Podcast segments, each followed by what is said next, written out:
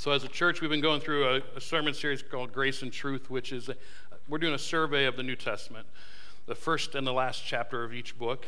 And uh, last week, Peter opened up Colossians chapter 1 for us and reminded us of that we are all a people of faith. Whether we're Christian or not, we're all people of faith. And, uh, and so the question is, what is our faith in? And that is, the, he talked about the supremacy of Christ. Colossians is all about the deity of Christ and his supremacy and his place in our life.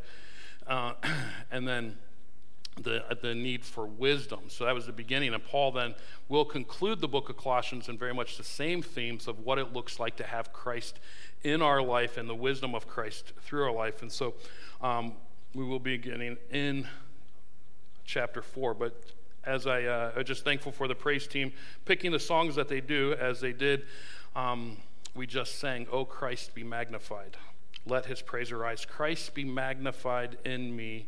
O Christ be magnified from the altar of my life. Christ be magnified in me.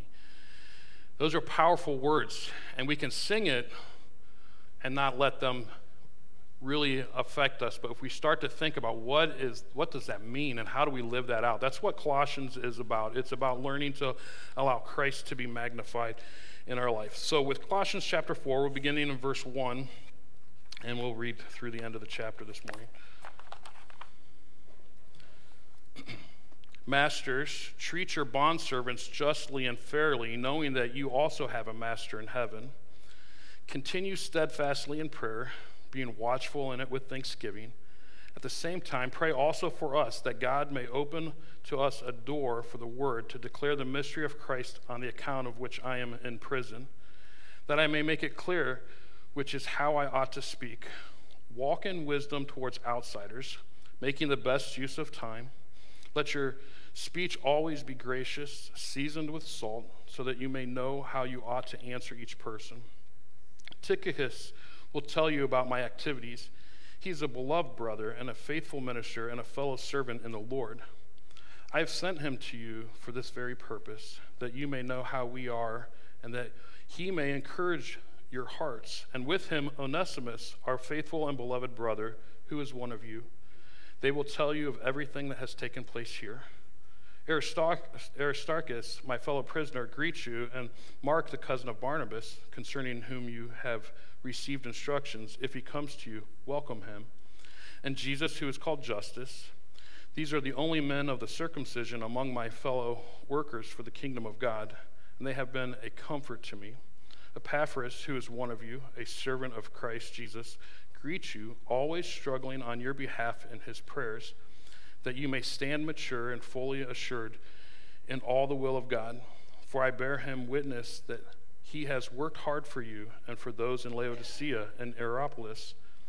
Luke, the beloved physician, greets you, as does Demas. Give my greetings to the brothers at Laodicea and to Nympha and the church in her house.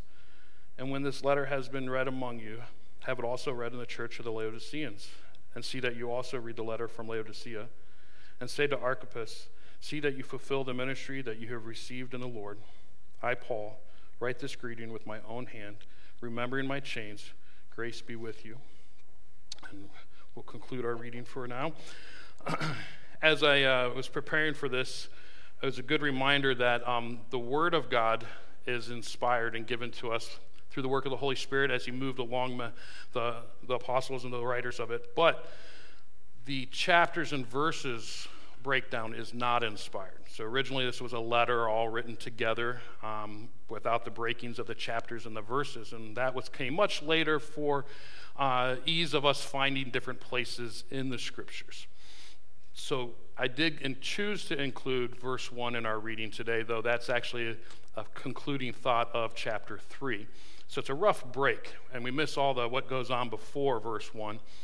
Uh, but it is um, good to remind ourselves of how the Bible has been given to us and preserved for us, and how we can approach it and look at the context. Every verse um, and Word of God has meaning within the context it's given and the purpose it's given. And so, looking at a verse and in the context of its chapter, in context of its book, in the context of the historical setting that it was written in, um, and, uh, and the type of literature, all these things we want to bring together as we learn to properly handle the Word of God. And, uh, And so I did want to include it because I want to talk a little bit about that and move up back into chapter 3 um, as we first talk about honoring Christ in our relationships. Honoring Christ in our relations. How do we make Christ magnified in our life? As we look at exalting Christ throughout Colossians, that Jesus is preeminent and that what Jesus has done uh, for us and in us and uh, promised for us and called us to the life that we're to live, that it should affect all of us and uh, beginning uh, with honoring Christ to those who are closest with us. So let's go back up to verse 18 in chapter 3 and read through verse 1 of chapter 4.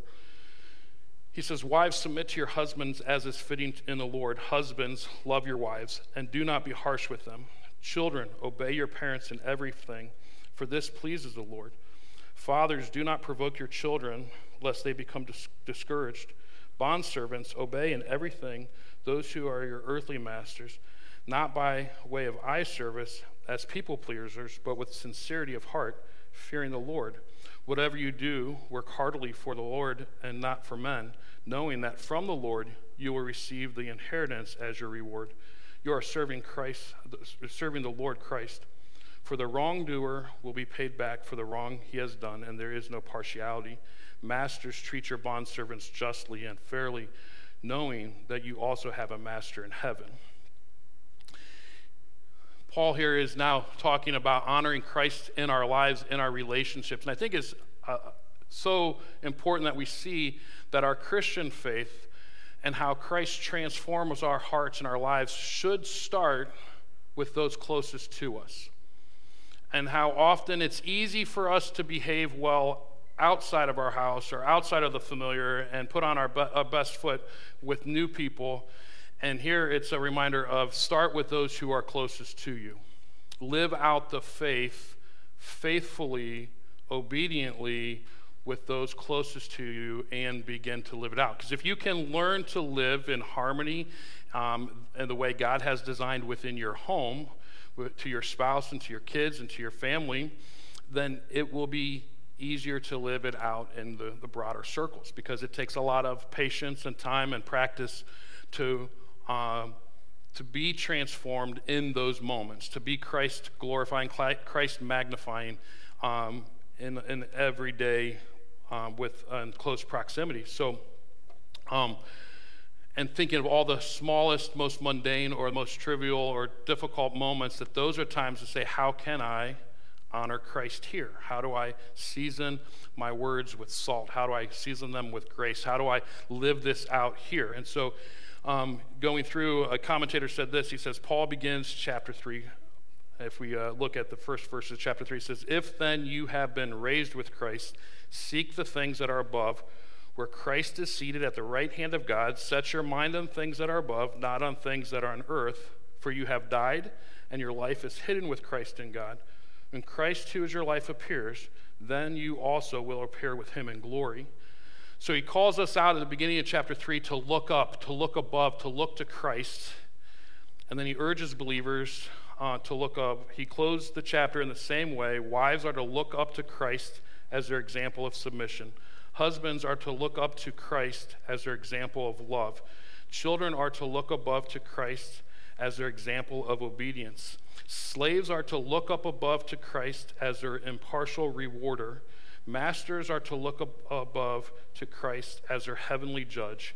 Spirituality is a matter of understanding our identification with Christ, having our lifestyle transformed, and honoring Christ in our relationships. And that's a powerful word that we look up to Christ and see his example and learn to live that out in the this context that we live in. And just a brief word here as we we talk about this uh, masters uh, treating their bond servants justly. Like what we see here is in each position uh, within our relationships is a recognition of the imago Dei, the image of God, a brother and sister in Christ, an equality and a respect and a care bringing fairness and justice to our relationships. Um, and, uh, and when it comes to uh, masters in our context, like we could look at the employer and employee, how we operate our businesses with our business associates and others, that we treat them honoring. But I do like to look at when we consider as bond servant or slaves in some translations, that it is talking about a different kind of slavery than what we saw in the American story.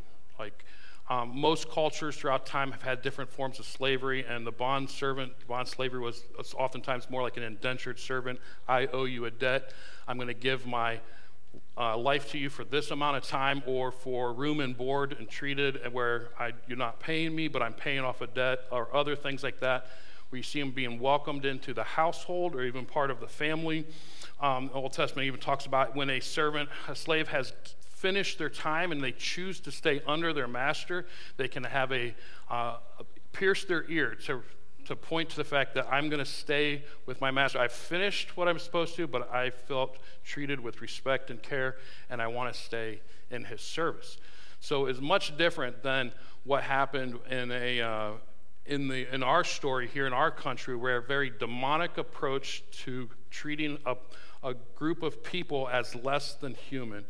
Uh, propaganda and teaching to, to make it to where people were accepting and uh, willing to do atrocious things to that. And so when you see slavery in the Bible, it's not talking about the slavery that our, our culture had experienced and gotten to such a depraved place that they would permit that.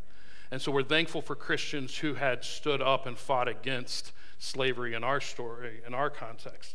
Um, and but continuing to see as Christians to live out, again, in our homes, in our relationships to those we're employed to, those, to those who we employ, and treating all people fairly with respect, seeing the image of God on them, and, uh, and living that out to honor Christ in all things. And when we do that, we will impact our culture around us. So we begin honoring Christ in our relationships. But we also want to see here that Paul is calling us to commune with Christ in our prayers. Commune with Christ in our prayers. Like, it's so important, again, that we see it's all about who Christ is and what Christ has done and the relationship we have with Christ. And he says here in uh, chapter 4, verse 2 says, Continue steadfastly in prayer, being watchful in it with thanksgiving. Elsewhere in second um, in 1 Thessalonians 5:17, Paul says, Pray without ceasing. In other places that we're told to continue in prayer. It's to be something that's constant. It's supposed to be continual. It should be for the Christian as breathing oxygen is for us as a human. We pray to God uh, for our uh, the, the lifeblood of our faith that we need to talk to our Father, talk to Him, that we are constantly in prayer. Um, I was listening to one commentator talk about how the difference between like talking on our phone and having conversations with our phone, where our phone uh, the more we talk on it or text on it or surf the internet on it, whatever you choose to do nowadays, but um, it, it starts to decrease the life of the battery and then ultimately loses power the longer you use it. But prayer is opposite for the Christian. The more you engage it, the more power it gives, the more power it brings, the more closeness that you have with our Savior. The constancy of prayer only increases the strength and the power of the believer. And we're called to be constant in prayer, but not just constant and continual, but to be watchful in it. This is to be vigilant, like to recognize that we are in a spiritual warfare, and uh, and it's and we have a, a real enemy that the, the enemy of our soul, Satan, is seeking to distract us, uh, to, to, to give us thoughts, and to draw our attentions, to draw our affections away from God. You know, it is even to the place of you know, disruptions on Saturday night to keep us up late so that Sunday morning is difficult to wake up. And then it's the Sunday morning where we have the little conflicts around the house and stuff that, you know, uh, disrupt us and get us all a little frazzled before we get to church. And so sometimes when we sit in the pew, at least for me, this has been my experience oftentimes, the first time I just have a little bit of calm is as soon as I sit down in the pew at church and, and then can try to get, can I gather myself um, and, and to be there. But there's this active work of uh, Satan to disrupt you, to keep you from prayer and to keep you from focus. How many of us when we go to pray, we start praying, all of a sudden we're just thinking about other things throughout the day, and um, our mind wanders, or we fall asleep to prayer. All these things can disrupt us. And, and sometimes we forget that what we're engaging in is spiritual warfare, that we're engaging in something where we have someone saying, I don't want you to pray, because if I can get you not to pray, you're going to lack power, you're going to lack focus, you're going to lack um, connection with your Savior, so I'm going to disrupt that. And we need to be watchful. um, it, here's more of like the, the idea that he's, he's given us here. In Acts 20, verses 28 to 31, there's a charge to the elders and the overseers about their need for them to be watchful. And, uh, and anybody who is um, leading the church or an elder or pastor, um, they're to be an example of all Christians so we can look at the things that are called to them, though they might be the ones teaching us what they're called to, that we should all be engaging in as well. Uh, and so he says, Pay careful attention to yourselves and to all the flock in which the Holy Spirit has made you overseers to care for the church of God, which he obtained with his own blood. I know that after my departure, fierce wolves will come in among you, not sparing the flock, and from among your own selves will arise men speaking twisted things to draw away the disciples after them. Therefore, this is it. Therefore, be alert, remembering that for three, three years I did not cease night or day to admonish everyone with tears.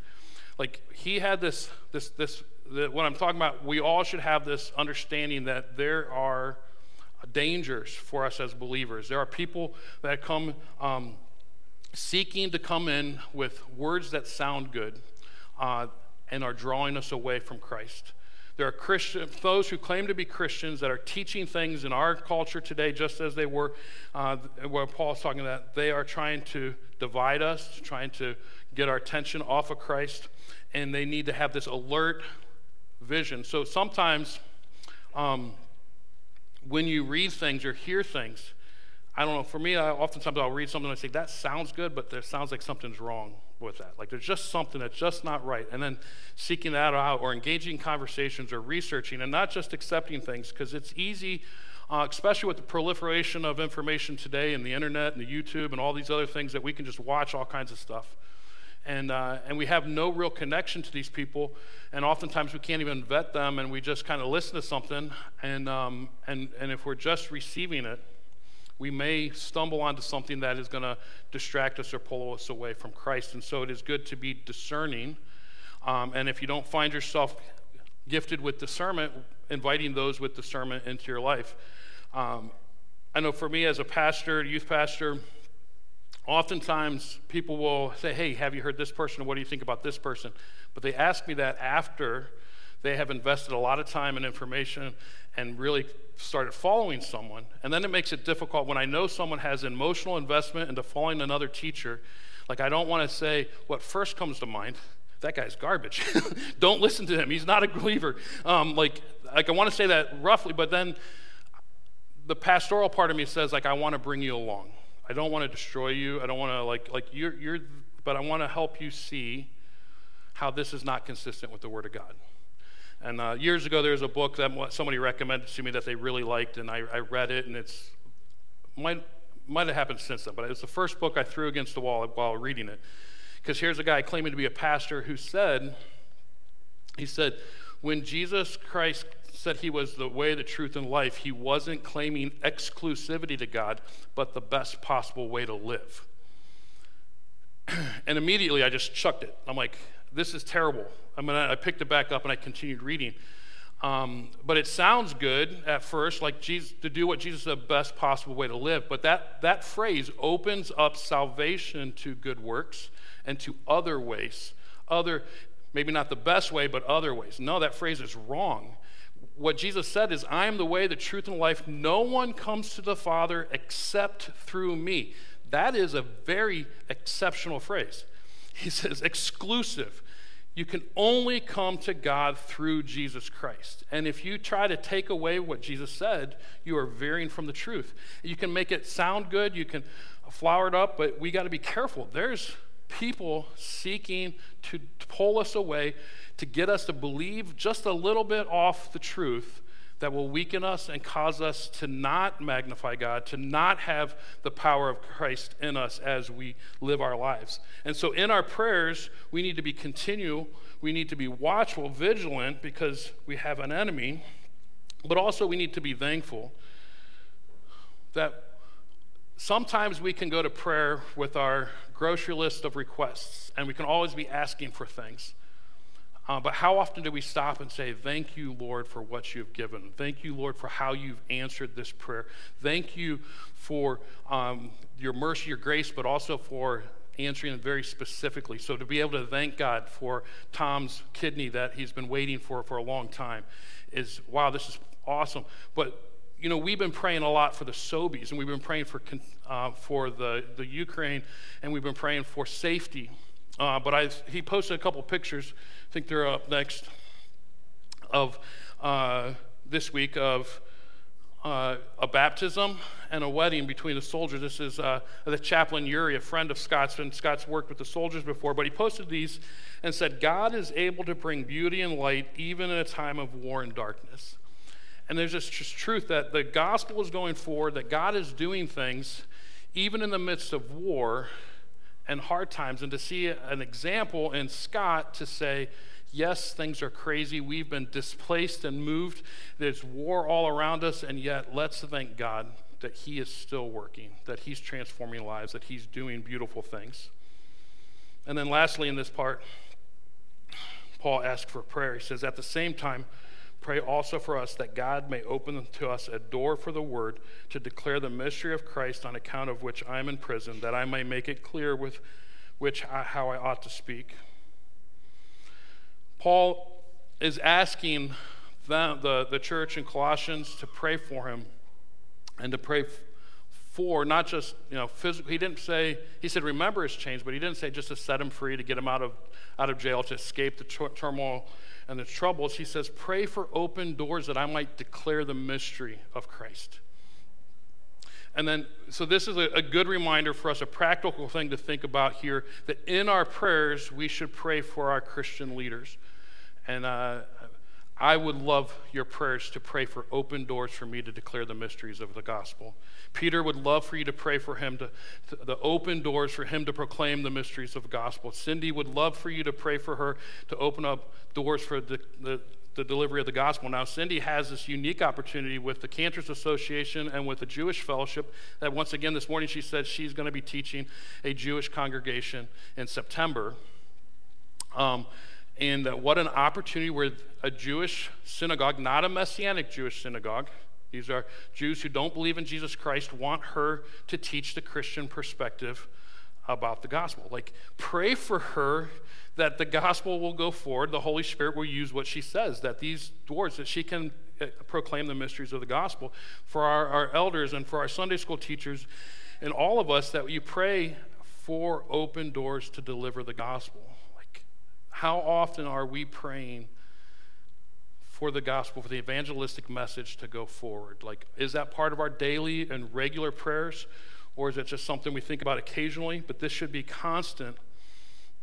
And for him, the apostle who wrote almost two thirds of the New Testament says, make it that he might make it clear, that he would have clarity of mind and thought and word, that he would deliver accurate representation of who Christ is. Now, the mystery of the gospel, the mystery is that not um, what it is that something we wouldn't have come on ourselves unless God had revealed it the, the, truth of Christianity that, that there is a God who created us uh, and created us in his image and his likeness, and that in though sin has separated us from God, that God pursued us and that he came, that the Son of God came and took on not just human nature, but human body and lived a human life.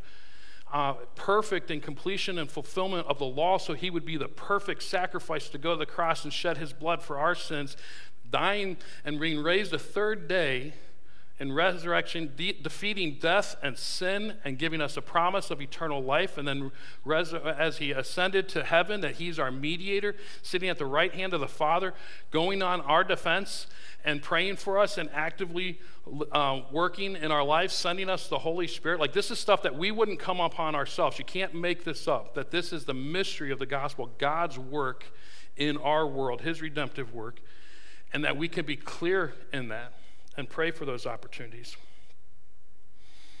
And so we ask you to continue to pray, to be constant, vigilant, to um, be ready to ask for open doors and prayer. And then next, walking with Christ among outsiders. So not only do we want to honor Christ in our relationship and commune with Him in our prayers, but walk with Him among outsiders. Now it says walking in wisdom. Walking with Christ will lead to the wisdom of how we should walk amongst outsiders. As we, um, in Proverbs says that the fear of the Lord is the beginning of wisdom. Uh, the, and the fear is all respect.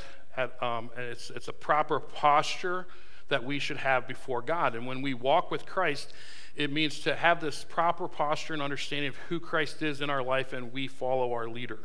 To walk with him, then it will give us wisdom and seeing how he interacted with the outsiders. These are non believers in our, in our world, and how we can uh, reach them with the truth and love of Jesus Christ. So it says, Walk in wisdom toward outsiders, making the best use of the time let your speech always be gracious, seasoned with salt, so that you may know how you ought to answer each person. so, this can be difficult having wisdom with outsiders today. So, oftentimes, as Christians throughout history, we've done um, a reactive job, uh, response to culture. I don't like that, so I'm going to go and leave the culture completely and just stay with like minded people. Peter reminded us last week that if um, if you only talk to people you agree with, you, you need to meet more people. We've got to learn how to talk with people who disagree with us. We have to learn, like, in a culture of offense, uh, we have to learn that to disagree with someone is not disrespecting them. But how you disagree with them can, can carry a lot. Like, how do I engage a conversation? How do I learn about them and, and what they think? So, this kind of reminded me of a time way back when um, AOL Instant Messenger first came out so dating myself a bit there. Um, you know, I put, uh, I first signed on that, um, I, I, think I just recently told the youth group about this, but I, uh, I put that I was a Christian, but interest, I put that I am interested in other religions. And, um, and for me, I was in uh, Bible school, and I thought this might be in a way to engage culture, strangers, and sure enough, it did. That uh, a Wiccan witch from Belgium messaged me and said, if you're a Christian, why are you interested in other religions? Uh, that's a good question. Uh, and I said, Well, I like to know what other people think and why they think that. And she's like, Okay, that's cool. And then we began a conversation back and forth. And I got to, I got to declare the gospel. She didn't get saved, or uh, as far as I know from our conversations. But the, the last thing she sent me was that she's jealous that I know what I believe and why I believe it and have confidence in that. And she said, then all I have is my coven.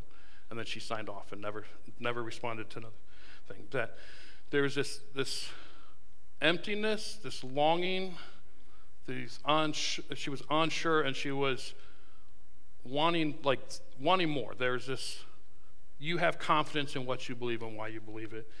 And uh, I was thankful for the the, the opportunity to engage it. Now, shortly thereafter, I realized how kind of creepy AOL Instant Messenger public was, so I signed off because not all the conversations uh, were the best. So um, I tried to respond with grace, but not everybody is graceful. Uh, and I'm not always graceful. So, redeeming the time is what um, I'm thankful for what Mark said this morning, making the best use of time. Um, the word is to purchase or redeem making the best use of it. Um, he's not talking here necessarily about as the clock ticks and the seconds and minutes and hours that we have, but he's talking more about the opportunities, the seasons of life, that we make the most of, of what we have. And so, um, in these seasons, you can talk about short seasons or short, uh, quick opportunities. You can talk about long ones. As I was thinking about this, as one, parents, as you have the season your kids live with you, this is a season that you should be redeeming the time, taking, making the most of what you have with your children, for they're here in your house for a while, then they move out. Um, I'm, a, I'm a single guy who owns a house, and I have tenants, uh, young college guys that I rent my house out to that bring them in for two, three years at times. And, uh, and it's, uh, it's a, a place where I try to create a discipleship um, one-on-one discipleship uh, and, and just a great opportunity but i try to redeem the time and as they come in i try to think about what do i want them to know before they leave my house And i only get sometimes a year Well, this, this last guy just moved in. He's only going to be here for three months. You know, I don't have a lot of time, so I want to make the most of the season I have with him. Um, yesterday, I was at, privileged to be a part, um, one of the groomsmen for one of the guys who lived with me for three years, and to see how uh, a young man comes in, about 19 years old, and, uh, and see his maturity over the last three years, and see him and his uh, wife, now wife, Jenna, just uh, to grow in their relationship and to have those opportunities to challenge them. As a young guy in college and spending a lot of time with your girlfriend how do you how do you treat her with respect and, and love and care and purity? You know how do you start planning for future? Let's talk about bills and budgets and stuff like that. Like i mean i get guys come in sometimes that don't even know how to operate a, uh, a dishwasher. So it's just like how are you going to live life? Um, and I, and so having this this season is a great time but then we have some quick time. So, what about like when you're on a plane ride and you're sitting by someone? This, is, this, is an, this could be an opportunity. Now, one of the plane rides I had not too long ago was I was uh, like a 6 a.m. flight. I don't like early mornings. 6 a.m. flight, so I like I either want to sleep, but I did have a lot of work to do. So I'm like, I need to sleep or work. I don't. I'm this is terrible for a pastor to admit, but I don't like meeting new people, especially when I'm tired. Like I will, I've learned it. I'm an introvert by nature, and I, I, I, I talk myself out of more questions than I ask. And so I'm sitting there, and I'm like, I don't want to talk. I just want to sleep. I want to read. And then this girl sits down, and she clearly wants to talk about everything. And I could tell in just a brief second that she wasn't a believer. And so I'm like, God, you know, I just want to sleep. I don't want to talk. But he's like, here's an opportunity. And we start talking, and it's a convenient thing and sometimes not for me when people say, What do you do? And I'm like a pastor, because it evokes all kinds of different responses. And oftentimes it just completely shuts down a conversation. But this one just uh, brought up a, Hey, I was, I was raised in this denomination or this, and I, I just don't totally don't believe any of that. I'm like, Oh, I know I have like a really short flight, and I know that she doesn't want a sermon. So what do I do? Like, so I said, hey, do you mind if just in a brief moment or two that I can just paint a big picture of what the Bible's all about? Can I just explain to you, just briefly? And I just asked the question. She said, I can give you a couple minutes. I'm like, all right, great. So let me just tell you about a God who loves you and created you in his image, his likeness. And I just walked through that sin separates us from God and, and God's pursuit. And I knew from the church background she told me had like she would not have heard that, that God in heaven, who created her, would pursue her through his son, Jesus Christ. Like the pursuit of God, that God didn't leave us in our darkness, in our sin, in our desperation, but he entered into our dark world and he brought light to us. Like God pursued us. And so I knew I needed to major on that. And in like three minutes, I just talked through the, the Bible really briefly. So I, I encourage you to learn how to, to summarize. You know, you get your 30 second speech, you get your three minute speech, you get your 15 minute speech. Like, but practice these things. How am I going to talk to an outsider? Like, I would rather be short and leaving them wanting more than to go long and, uh, and them wanting out. Now, I guess I should pay attention to the clock. Man, I'm convicting myself right now, and I'm not even halfway through here. I got to redeem the time. So, take advantage of those opportunities. Um, and I just want, I do want to read this as I'm going to conclude early. I'm not going to be able to get through all this. But um, in Jeremiah 29 7, we, we like Jeremiah 29 11. Everybody likes to quote that. It says, For I know the plans I have for you, declares the Lord, plans for welfare and not evil, to give you a future and a hope. And we go there and we read that. But I want you to see in Jeremiah 29 7, God says to the Jewish people, and the Jewish people were living outside, they were taken off into bondage and living in in Babylon, and they were living in a little camp outside the city and saying, We refuse to move into the city. We're going to do our own thing and we're going to wait this out. And God's like, You're going to be there for a while. so, yeah, you need to live life. But he says this, but seek the welfare of the city where I've set you into exile and pray to the Lord on its behalf, for in its welfare you will find your welfare. This Jeremiah 29 principle for us is that yes, we are in this world and we should seek to bless our community. We should be involved in the cities we live in as Christians, living out our faith in our community as an example to the non believers. So we should be getting involved in our schools. We should be getting involved in our communities. Uh, we should be living out our faith. And as we seek the welfare of the cities and communities we live in, God will bless that and bless us because that. The problem is, is when Christians stop impacting their communities and stop impacting their neighbors, and then, uh, and then we start, start seeing things decline around us and, and we see a lot of decline. But it's the thing is, is that when we look into the first century and the Roman culture, and we see the evil of that culture, and we see how the gospel entered in and it transformed people's lives, and the church was born, and it grew and grew and grew. And you know, it's still growing. And so if you feel like things are dark today and evil today, know the gospel is stronger than our culture. The gospel is greater than sin. And when you live it out, God is going to use that to impact those around you and see things work. And so we do that through our speech, always gracious, seasoned with salt. Jesus says, You are the salt of the earth, but if salt has lost its taste, how shall it be salted? How shall the saltiness be restored? It is no longer good for anything except to be thrown out and trampled under feet. How can you be the salt? And uh, this no longer, this losing its flavor here, uh, the word Jesus uses to be mixed.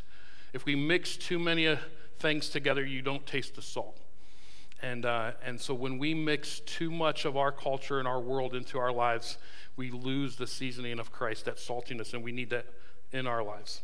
All right. So I will leave it to you to read through the final greetings and look at the examples. I was just going to talk about seeing the work of Christ in the faithful. That there are a few brothers that it talks about here, and, uh, and, and the, the faithfulness that they live, and who God calls out here. But we do need to see the work of Christ in the people around us. We should see people in our lives and say, I respect them and I see where they, how they're following Christ and I want to be like that. I want to I want to follow Christ. And so involving those people in our lives so that we can be faithful as well. And it all comes about through looking above, looking to Christ. So let's uh, conclude in prayer. Thanks for letting me go over a little bit. Father God, thank you so much for your word and for uh, your Son, Jesus Christ, and his, uh, his love and pursuit and sacrifice for us. Lord, I thank you that, um, that you have provided in your word ways for us to see how to live like Christ, to be like Christ, to be empowered by Christ, and to, to impact others for Christ. And we do pray, Lord, that as we, um, as we consider these thoughts, Lord, we recognize that it is in Christ alone that we, we can stand, that we can live, that we can uh, move and, and find healing and, and faithfulness and, and pursuit of others. And so as we sing now, Lord, we, we pray that not only with our voices, but with our hearts, that we'd proclaim uh, the name of Christ and, uh, and the profession of faith that we have. In Jesus' name, amen.